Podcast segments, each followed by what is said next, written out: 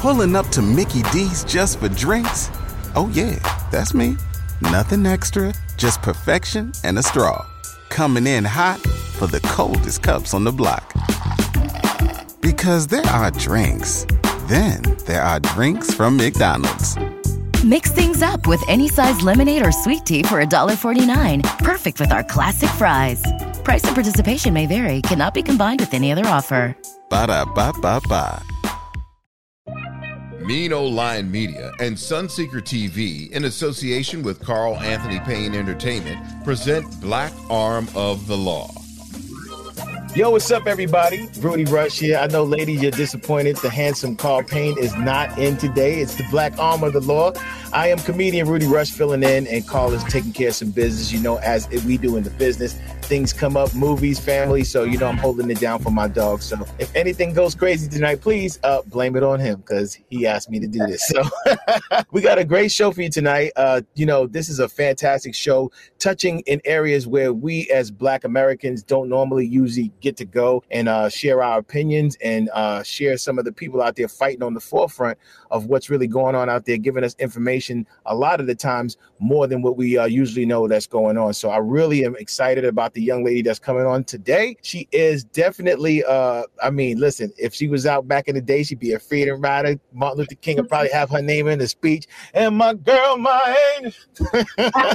She's doing some fantastic things for some for some of us that are less fortunate. And uh, I'm gonna let her tell more of her story as we go along. But please welcome to the show, Black Arm of the Law, MiAngel Cody to the show. Hey, MiAngel, how you doing?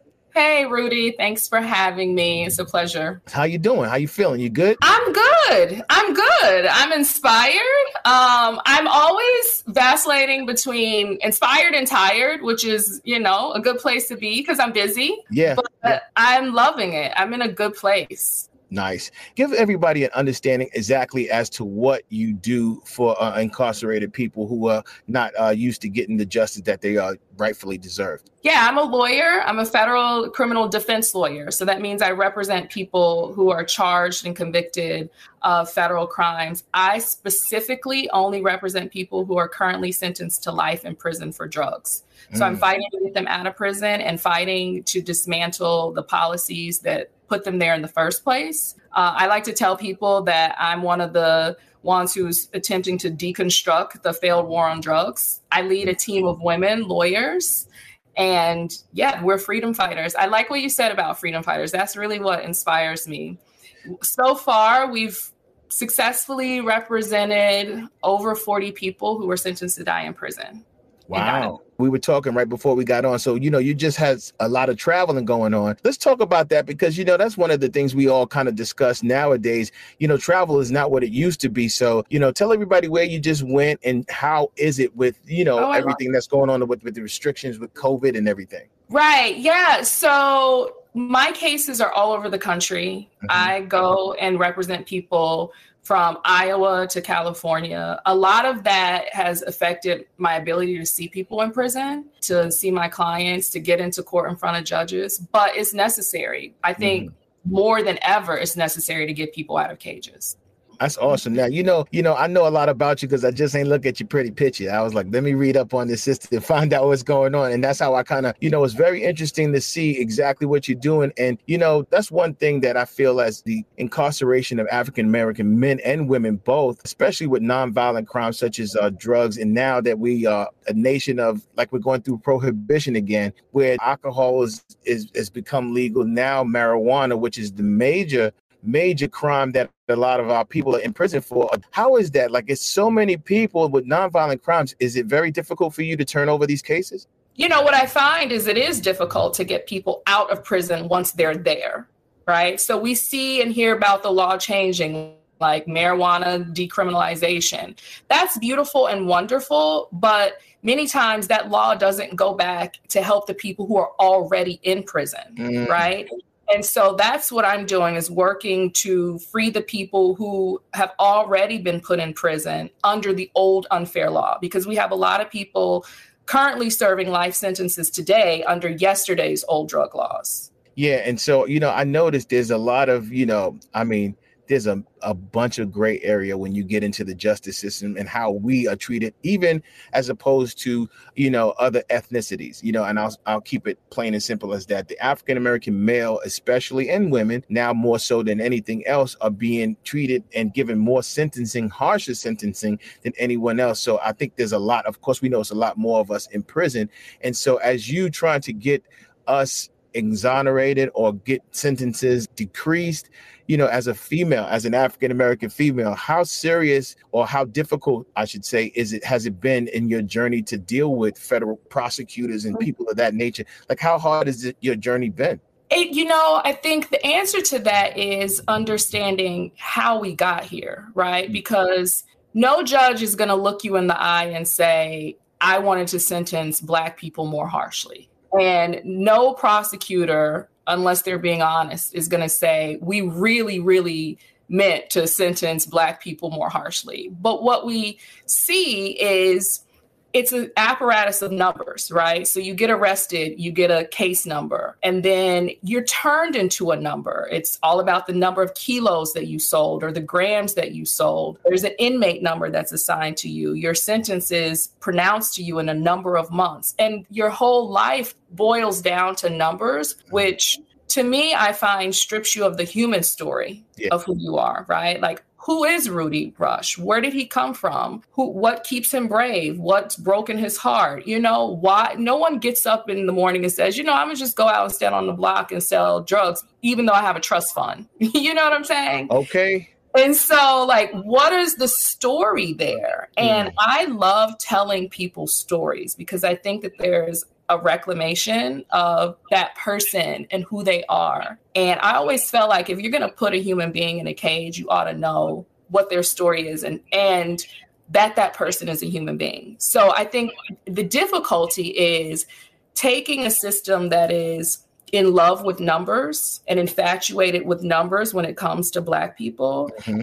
and demanding that we really see the heartbeats, that we actually see Black heartbeats behind these cases. That's amazing that you say that because that was that was actually the next thing I was going to ask you, and I will. And but I within what you just said about being a number and it's a lot of generalization and i've seen that in a lot of different instances you know and you know coming from a failed relationship and this is to take it off the subject just to taste i see that african american men and i like to think of myself as one of you know I, I, mean i'll put myself to the task with anybody being the best dad out there period okay but i, but I feel within the court system is a blanket uh, system in place that disenfranchises my enthusiasm to even be a father it hurt to even have a thought of not being connected to my child in a fashion that maybe I shouldn't be around. If my sense of thinking is that strong or these things are, are keeping me from being that way, I like the way you said, you know, look at people as individuals, look at the story, pull the papers back and read and see where they came from.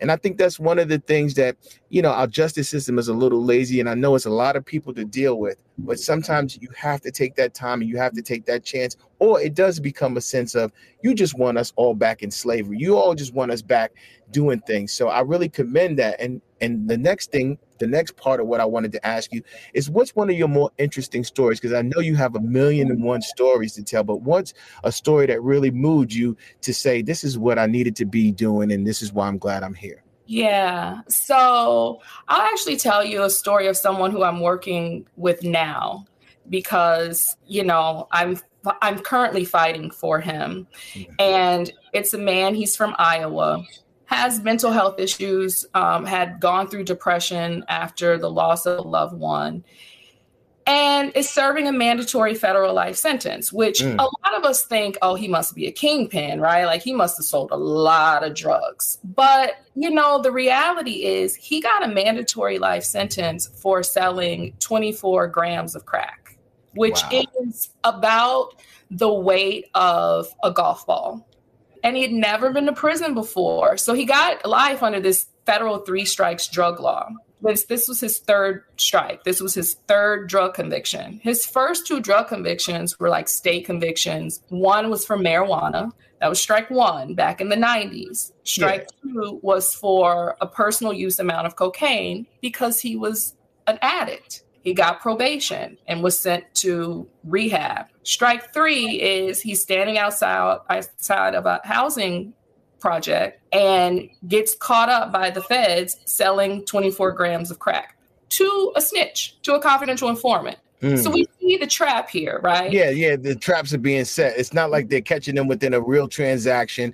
I see that part. And the other thing is also, it's like you know the laws when when we got out of slavery and there was jim crow and things of that nature you know the the vagrancy laws. This sounds like a vagrancy law to a degree. Right. now i'm not condoning drug use at all right. but there's people out here with meth in their pocket. They had to change the, the, the system at the drugstore that you have to sign for you know certain things like prilosec or whatever like that. And it, the disparity is just crazy. It's like they're just rounding people up and giving like you said these numbers. We call them letters in the street yeah, right. And yeah, so you look at that and you see all the places, right? Because it's not, it's a story of him, but it's also a story of all of us, of like mm. society, right? Like, where was the grief counseling when he was dealing with depression from loss? Mm. He can barely read. You know, I'm I'm reading the papers to him because he can't really read. And mm. so as a lawyer, I'm trying to explain this is what happened in your case and this is what you should have been told but you weren't so where was the education system? Mm-hmm. You know, like where's the legal system to make sure that he understood? And the thing about this one that really makes me wake up every morning is his lawyer pled him to a life sentence. He didn't even wow. go to trial. So this man stood in front of a judge and pled guilty to a mandatory life without parole sentence. There's no such thing as parole in federal prison. So if you plead to life, you go, you're going to die in prison unless the law changes and we find a way to get you out and that's another thing that I find to be a, quite amazing. And no one's really like uh, outside of you and I talking about this. It's not normal discussion. You won't see it on CNN. You won't see it on MSNBC. The fact that you know, and like again, I hate to jump off topic, but the scary nature of being an African American in this country, and I'm not going to just put it on men. Women are now being taken from their families, and they're rounding us up in numbers that are unbelievable. But I'll go back to the Central Park Five, as you well know, well mm-hmm. documented. I grew up with those gentlemen I was in that park. I couldn't believe it, but they made me believe through the confessions of those young men that they they committed those crimes because they kept them so long without parental guidance, without any lawyers, without any food, sleep deprivation, and and so it shows you what they're capable of creating and doing. And it's they can pick me up right now. I could be right out of this booth and they'd be like, "Hey, listen, you are you're accused of this crime." I'm in jail for life, and like you said, the person who's working for me is suggesting like yeah man sign the deal go ahead put yourself in so yeah. i commend you really because getting up against that is a very tough thing because it's hard to fight it. How many people have you lost or still fighting for as opposed to the 40 plus that you saved so far? Yeah. So rudy we don't lose. We've never lost. okay. okay. I like that. Don't lose. We don't lose. You know? I, I love to hear that. I think what that what that requires is, and like I said, my team were all women. Mm. We're black woman led, black woman powered, 100% woman powered firm. And I always tell my lawyers, our opposing counsel is the United States of America. When we walk into court, that attorney is representing the United States of America. And so we have to be prepared to go toe to toe with that level of resources, with that propaganda, with that mm-hmm. narrative. And that level of preparation, you have to be able to outwork your opponent. You mm-hmm. have to, in order to win repeatedly, right? And I think, you know, making sure I personally believe it's about reuniting families. Yeah. And making sure that my clients who I stand with know they're fought for and their families know that they matter. Nice. So we have not lost. you know, that's a, an amazing thing. That yeah. That's an amazing thing to hear. And you know, one question I would like to ask, you know, you said you're all woman firm. Was that the plan, or it just kind of worked out that way? And sometimes when things work out that way, the synergy is just so good that you go with it. I don't think it, it's like you know, some people are, oh, that's sex. There's no guys, or there's no, you know. I just feel like sometimes when things work and it continues to work in that fashion, especially the moniker that black women don't get along and work well together. I think it's fantastic to see that not only are you ladies working together, but you're working for the betterment of our community and you're winning Yeah. No, it was it was very intentional. And the reason why is, you know, we are in response to the reality that there are not enough spaces in the practice of law for women and black women in particular to learn bare knuckled criminal defense mm. right? Like when people think of what's the you know image of a criminal defense lawyer it's not a black woman. And so we're mm-hmm. challenging that narrative. And in order to do that I wanted to create a firm that curated and cultivated that young talent and young lawyers and made sure that I was teaching them this is how you make arguments. This is what it looks like to stand at the podium and to speak to a judge. But we have to do that, right? And, and that has to be very intentional. It's not happenstance. No, I like I like your moniker. You're like, we don't lose. You dipped your head and we don't lose. it's like, oh, look, I'm about to get locked up just to see you get me out. I'm like, Rudy, what? Listen, my MiAngel, come get me out because you don't lose. No, no, no, no. no, I think that is fantastic, and you know, I think you know, and I appreciate you, and I'm sure Carl definitely uh, appreciates and wishes he could be here for Black Arm of the Law. And we're here with uh, MiAngel Cody, uh, you know, uh, doing a great thing and, uh, you know, freeing people who have been in prison, mostly for life in, in federal prison and doing great things with her Freedom Rider crew. But, uh, but definitely, you know, just want to ask you a few more questions before we, you know, we get you out of here. We appreciate your time, especially since you've been traveling, because we all know how that is. So what is a typical downtime? Is because, you know, this is a 24 hour you know, seven days a week situation, 365 days a year. Like you're always constantly thinking about the next case, the next person. What do you do in your downtime? How do you kind of decompress without getting caught up in the whole manic situation like you're you're, you're in? What do you do to relax? I out with my girls. I'm all in the culture. I'm listening to live music. I was going to concerts. I was being at all the things, getting shower with all the blackness. Okay. That's what I do. you know, like I'm that's I love it. So that's where I source uh my energy is in in that space. Just mm being black. Yeah. And being and being black right now is is a very it's always been a thing, right? It changes faces every now and again, or the energy changes from one thing to the next. Maybe it's, you know, being cool this way, but being more woke seemingly now is I wouldn't say a fad because I think it's becoming more of a thing. We've evolved as a, a, culture being in this country. You know, people think it's been years, but you know, when you think of 400 years, it's not a long time. When you yeah. think of 100 years, it's not a long time. Look, my daughter says I was born in the 1900s, but I'm like, that's not a long time ago. You know what I mean? That was just yesterday. So, what do you think about the state of the African American man and woman in this country? How Black Lives Matter is being posted everywhere? People just a lot more aware of the African American situation here. How do you feel that you play a part in that? I think that we are deeply engaged and awakened. I think that we are assuredly going to liberate ourselves.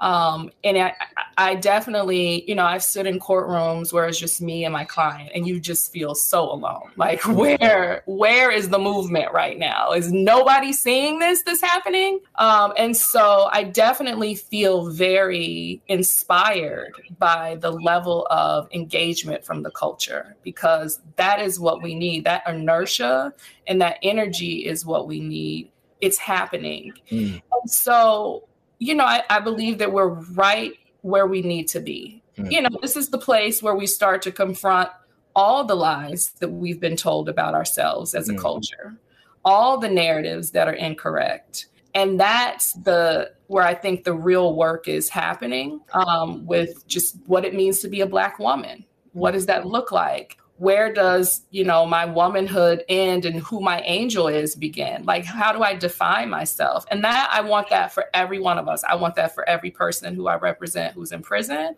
Mm. i want that for the culture. I want that for the us as a people. You know i'm gonna say this and i hope i say this the right way. You know i think what you are doing is such a great thing that if you remember being a kid and being inspired by just a random sometimes could be a random adult like hey she's cool or he's cool it's almost like you put someone on a hero status Like Mm-hmm. I feel like I'm in the presence of that. I have that same feeling as if I'm a nine year old boy and I'm, I'm I'm in the presence of someone who's doing something so great that I see you like a superhero, and I really commend you and I love you for for even thinking about us, not in a fashion where like you know forget everybody else. It's the humanity, and we need it. We don't have it. You're here to give it to us. Your crew is. I really appreciate and commend you for that because you know, and we need to tell each other that a lot more. And I'm and I'm glad that this platform is here. I wasn't even supposed to be on it, and I feel like you know this was supposed to be this show for me to be on to to really like make me even more woke or more you know understanding myself and how I feel because I'm very impressed by you and so is everyone else listening. We want to thank you. You know, Yeah. I want to give you some flowers now because I really mean that because you know like we are having families destroyed not having their fathers around or their mothers even more so now and you you have to stop that because you don't lose. yeah you know i received that rudy. I really do um, because i feel like we're worth it and that's just the core truth of it. There are days when i just cry. Like i started this firm with $40000 of my own money. Mm. you know i didn't get a white philanthropist to give me millions of dollars and tell me Yeah. to go free black people. And Mm. so there were days when it was like, am I paying my mortgage or am I paying my clients' court fees? Right. And so to hear you say that is deeply reparative and it means a lot. But I also just know that we are worth it. We're worth every ounce of it. I believe it. That's why I feel that way. You know, and I wake up every day myself, and everybody has their own struggles. And I've been through things during COVID or prior to that. And just as a man, you know, like you grow up and you see what you, you know, like, you- know, things being said about your dad or men in general. And then you find out there's different levels to things. And there's also some truth to some, some, some things you hear. But you, you know, you, you learn and you grow and you always think, you know, they tell us, oh, this dude is a drug dealer. He's killing the community. He's a bad guy. But like you said, there's stories behind these people. There's there's mental illness. There's there's lack of education. I think I think literacy is one of the biggest reasons why these men are not in our children's lives because you know when your kid comes home, you want them to they want to read, they want to do this, and you're ashamed more Right. so than I don't want to deal with you. I don't want to be embarrassed. Like there's a whole you know complex uh you know situation going on, and people like you are just helping in so many different ways in a huge way. Getting people back to their families is great.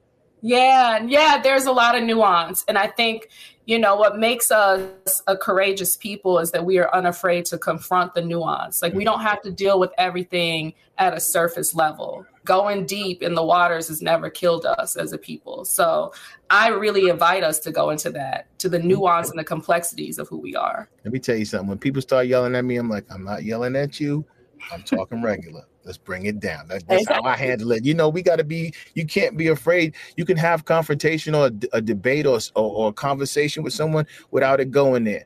And Right. and, and so you know, check it, but we're gonna deal with it. Yeah, Still that's what you, deal- that's what you stand for, like what you stand on. There's some stuff I've told you, I'm standing on it. You might disagree, but I'm going to stand on it. Absolutely. Yeah. So yeah, thank you for standing with us. So you know, we would love to check back in with you. I'm sure. Like once, listen. All right, I'm gonna tell everybody. Once Carl see this, you're gonna be back in about a week or two because he gonna be like, he gonna be mad he missed this one.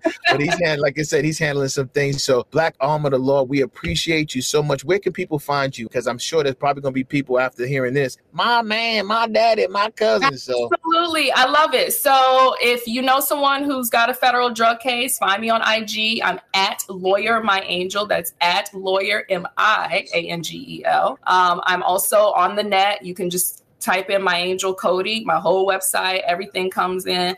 I check my IG. I'm always like listening to people. So yeah, if you know somebody who's in prison for fed in the feds for drugs, get at me. Most definitely. Thank you so much. And listen, everyone listening, it's your man, comedian Rudy Rush. You can hear my podcast, You Can't Rush Success, right here on Mino Lion Media. But right now, I'm holding it down for my man, Carl Payne. You know him as Cole Omar. You know him as Cockroach from The Cosby Show. Uh, a great dude. And this is a fantastic show. And, you know, I'm, I'm going to be honest. When I heard about the platform, I was, you know, not confused, but it was like you matching people. This is something that that is really great and very much needed. And I really thank him and you uh, for being my guest today, my Andrew. I really am glad I met you today. So thank you so much for coming on and rocking with us today. Thank you for having me, Rudy. All right, take care and, and, and keep freeing us. Keep winning. Absolutely. Absolutely. right. All right. Thank you. Thank you. Bye.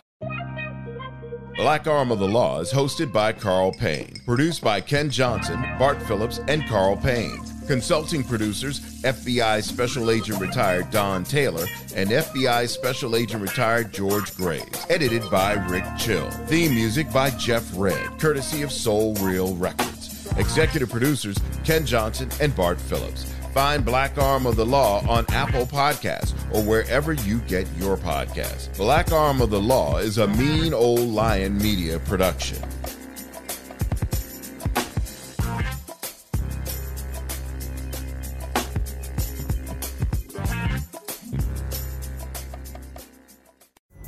Pulling up to Mickey D's just for drinks? Oh, yeah, that's me. Nothing extra, just perfection and a straw. Coming in hot for the coldest cups on the block. Because there are drinks, then there are drinks from McDonald's. Mix things up with any size lemonade or sweet tea for $1.49. Perfect with our classic fries. Price and participation may vary, cannot be combined with any other offer. Ba da ba ba ba.